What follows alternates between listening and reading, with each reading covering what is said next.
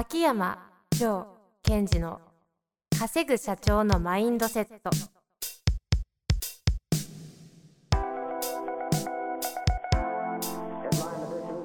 なぜ一流の経営者たちはぶつかる壁を次々と越えられるのか。そこに隠されたマインドの正体。ポッドキャスト「稼ぐ社長のマインドセット」は上場企業から中小企業まで。エグゼクティブコーチングトレーナーとして人材開発を行ってきた秋山城賢治が経営や人生で役立つマインドの本質について分かりやすく解説しますこんにちは、遠藤和樹です。秋山城賢治の稼ぐ社長のマインドセット。秋山先生、よろしくお願いいたします。はい。よろしくお願いします。さて、いかがですか、最近は？最近、ちょっとね、新しいハマってることがあるんですよ。ほうほう。何かというと、メトロノーム。チン、チッ、チッ、そうそうそうチッってやつですか？はいはい。あれにハマってるんですよ。どのようにハマるんですか、あれに？まずあの、アプリでメトロ、ええ。メトロノームを入れたのね。ほうほう。ですごいこう、いろんなことができるんですけど、はい。それを使って何をするかっていうと、朝のウォーキングの時に、えイヤホンつけてね、そのメトロノームのテンポでずーっと40分間歩いてる。クッテン、テン、テン、テン、テン。はい。はい。アウトカムなんですか？アウトカムは、なんだろう、こう、最近ね、いかに頭を使わないで自分の外部のところによりどころを置いて作業するかっていうことを少しずつ増やしてるんですよ。うんうん。まあ、その一環として歩いてる時に自分のリズムとかその一定にしたいなと思った時になんかこうなんだろうあメトロノームいいじゃんってなんか思いついちゃってそしたらアプリがいいのがあってそれを入れて自分が好きなペースをまず考えるあの測るんですよ。でこのぐらいがいいなと思ったらそれを聞きながらやると。で歩いてる時に一切何も考えずにその音のテンポだけで40分間ブワーって歩くんですよ。え、それは考えるためにメトローム流してるんですよね？一切考えない。考えないために流すんですか？何も考えない。うん。ただただ自分はその、そのて規則正しいテンポに合わせて手とか足を動かすっていうところだけに集中すると、他のこと一切考えないで歩けるので、そうするとなんだろうな、まあいわゆるウォーキング瞑想みたいなところに近くなっていくんですね。そもそもウォーキング瞑想って初めて聞きましたけどね。えそうですね。そんな言葉あるんですか？あります。食事ああるん瞑ですか？想とか。うんうんうん。へえ。え、そうすると何？結局何が起きるんですか？そうすると、その自分が考えることをしないので、その間っていうのは、えっと、無の状態にちょっと近い状態になるわけですよ。うんそうすると自律神経が整ったり、すっきり感が出るので、じゃあ帰ってきて仕事をやろうって時に、ブワーって頭を使えるんですよ。止めてる分みたいな。そうそうそうそう。大体うん多くの人って私もそうだけど、何かビジネス以外のことをししてる時にめっちゃいろんなこと考えてるの知ってます？知らないけど考えてみたら考えてますよね。そうですよね。例えば、服を着るときに、あ、今日仕事これあるなとか、お風呂入ってるときに。ところが、めっちゃ考えてますね。その時って考えてる時ね、あのね、その、ビジネスに関係ない時の考え方のコツっていうのは実はあるんだけど、うんうん。多くの人は機能しない考え方をしてるのね。要するにぐるぐるループしてるとか。ああ。でも、そこではエネルギー使ってっちゃうから、よく言うじゃないですか、あの、例の、あのーあの、昔、スティーブ・ジョブズが同じ服を着ると。はいはい。それは、すごい決断が多いので、決断エネルギー、決断のエネルギーっていうのをそこで消費しないためだっていうのも、あれも一つの方法ですよね。うんうんうん。それをね、こう、私も今後本当に新しいことを作ったり、いろんな世の中のことに変化に対応しなくちゃいけないので、やっぱりそこへ、そこにその力を集中したいので、それ以外のところっていうのは、なるべく考えないで、えっ、と、なんだろう、脳を回すっていうのを止めときたいんですよ。でもこれって実はもう一個の側面は、体の自律神経が整っても機能できるので。ということを今増やす実験をしてるんですけど、その中の一つの取り組みとして、歩いてる時も採用しよう。何がいいかな？あメトロノームだみたいな。じゃあ、毎日40分間何も考えてない時間があるんですか？何もって無理ですよ。何もまあでも意識としてはそこなんですよね。そうそう。で、何も考えてないっていうのはちょっと語弊があるけれど、その音に合わせて歩こうっていうことだけを考えるので、結果としてそれ以外は考える余地がなくしていくと。あの基本的に、まあ、その瞑想っていうのは何か一つのことに集中することによって、結果としてそれ以外を考えなくて済むっていうところにあるんですよ。よくみんな無になる無になるって言うけど、例えば呼吸に意識を向けるだとか、だから1個のことを、例えば100個のことをいっぱいいつも考えて私たちは情報で。でも、たった1個の時に意識を向けることによって、99のその考えるスペックを使わないですっていうのがベースなんです。あのですね、今日、今、来ている質問がまさにそれにちょっとつながりそうなので、おおここのタイミングでもう延長戦に行くと思うんですけど、いいですか？あの、ものすごいシンプルな質問でして、はい。これタイミング的に終わってるんじゃないかって心配もあるんですが、うんえー3月のマインド、えっ、と、アカデミアですかね？はい、因果大3月のアカデミアって書いてあるんですけど、3月のアカデミアは、えーとマインドフルネスとありますが、うんうん。少しだけ中身を教えてください。という、これは質問なのかという質問なんです。まあでも、あの質問した意味がわかりますよね。あ、でもいいですね。その、まあアカデミアでマインドフルネスってことをテーマにやるんですけども、それは何ですかってことですよね。ですね。これちょっと、あの、し収録じゃな、収録がね、流れるのが終わってたら申し訳ないんですが、ああ、はいはい。うまいこと調そ整しましょう。はい。うですね。あよく世の中では瞑想とかマインドフルネスって、まあ言葉は、あの、流行ってるじゃないですか。ですよね。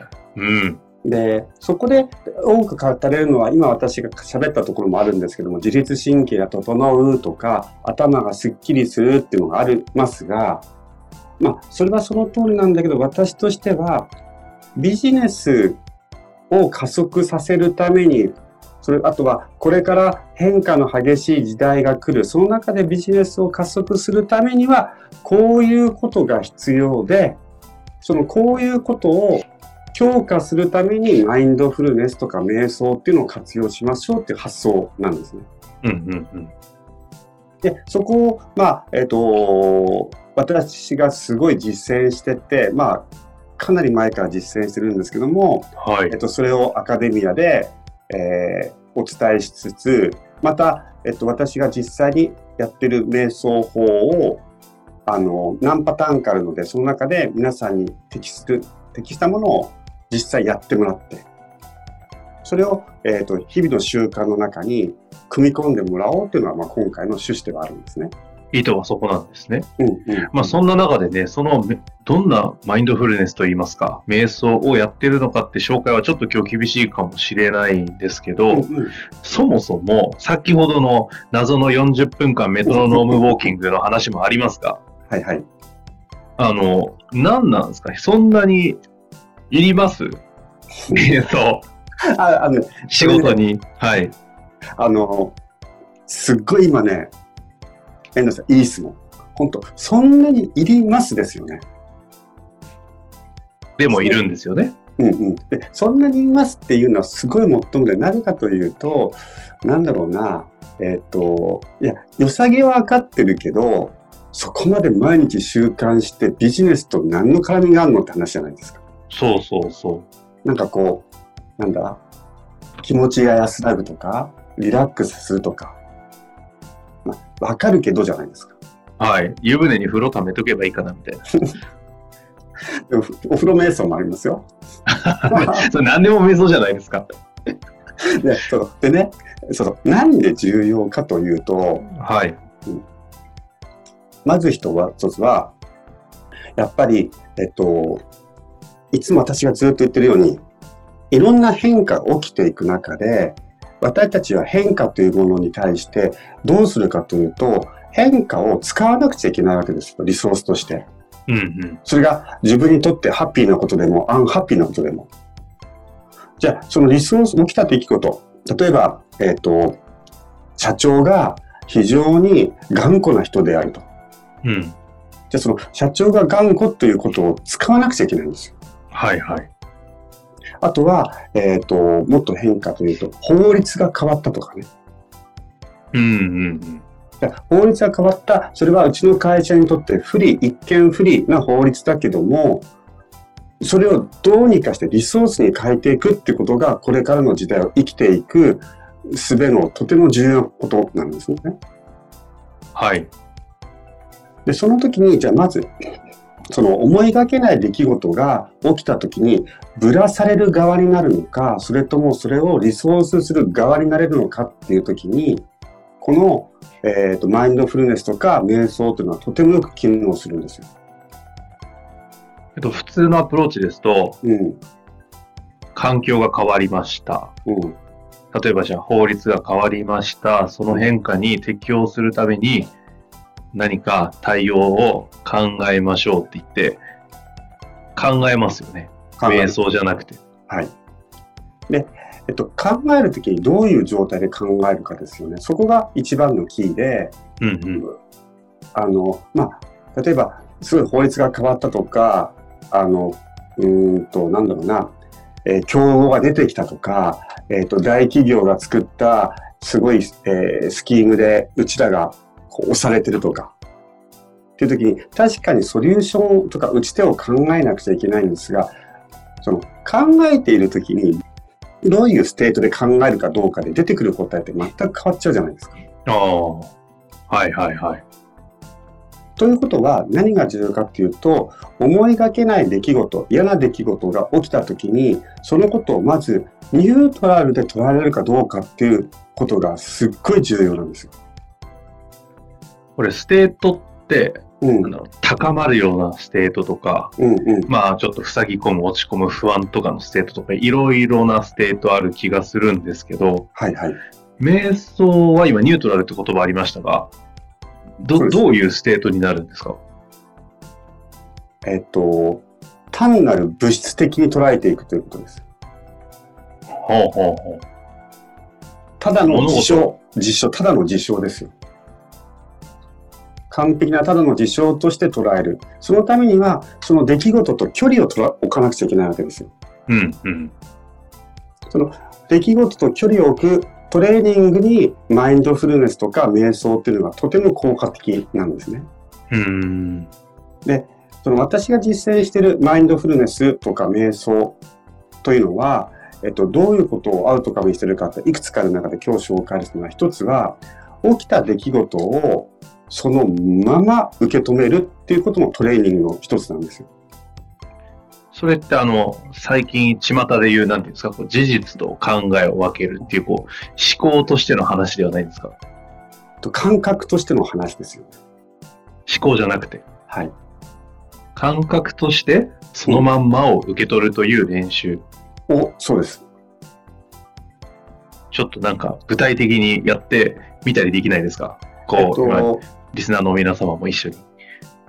うーん例えばですけど、えーちょっと待ってくださいね。出てくるかな？アイテムは私の。カバンの中から何かのアイテムを。ーこれマイクで音取れるのかな？取れるのかな？ちょっと鳴らしますね。い優しめでお願いします。はい取れる、取れる。取れる取れる？入りますか？優しめで、優しめでお願いします。じゃあ、今から私、チーンって鳴らすので、はい。ね、このチーンっていう音が、えー鳴り終わった。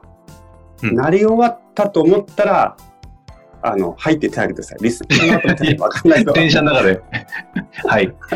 ですか？わかりました。どんなにちっちゃい音でもいいから、鳴り終わったらですよ。はい。いきますよ。せーの。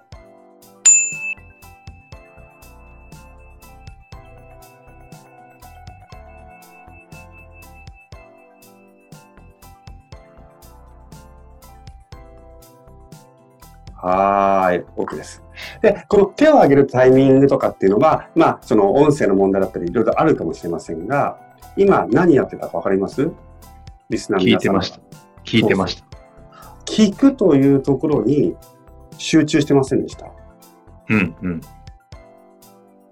そうして、その音というものをそのまま受け入れてますよね。うんうん。でこの状態がある意味、その、マインドフルネスとか瞑想の状態なんですよ。ほー。ある種集中してるといえば集中してるが、うん。何にと言われると何にも集中してないというか。音には集中。そうすると、あの、その不安っていつ起こるかというと、不安っていつ起こるかというと、未来のことを考えた時にしか起きないんですよ。だ今に集中すると、その、その間、例えば私のウォーキングの40分間ってのは今に集中してるから、そこには不安っていうのがないんです。うん。だ不安がないので、そういうことを一日の中で何分間か作っておくと、不安、不不不安に対応してる時間がそこはないわけなので、元気なんですよ、簡単に言うと。そうすると、のっぴきならない出来事がバーンと起きたときに、それを現実のものとしてニュートラルに受け止めるってことがすごいできやすくなるんです。ああ。まあもちろんニュートラルになったものの、それを考え出したら不安にはまたなるけど、考える時の入りとしていい状態なんですね。全然違う。で、これをね、ずっと続けていくと、本当に面白いことが起きてきて、お起きた出来事が、なんだろう、音が鳴ったかのように捉えることができるんです。ただただ音が鳴っただけですう。んなんか人間じゃないみたいですね。うん、そうそう。だけども、結局大切なことというのは、その、なんで習慣にしとけばいいかというと、日々そういうことをトレーニングついとく積んどくと、ボコッと起きた時に、パーンって反応しないんですね。ああ。いざという時にも。うんうんうん。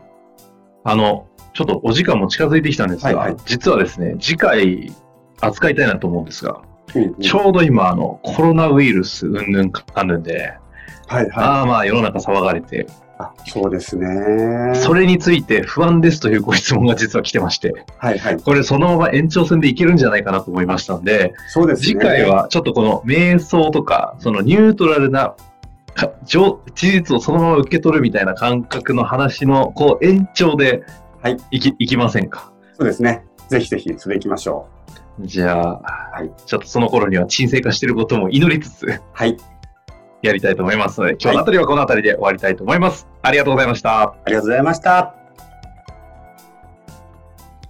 本日の番組はいかがでしたか？番組では秋山城賢治への質問を受け付けております。ウェブ検索で秋山城と入力し、検索結果に出てくるオフィシャルウェブサイトにアクセス。その中のポッドキャストのバナーから質問フォームにご入力ください。また、オフィシャルウェブサイトでは無料メルマガも配信中です。ぜひ遊びに来てくださいね。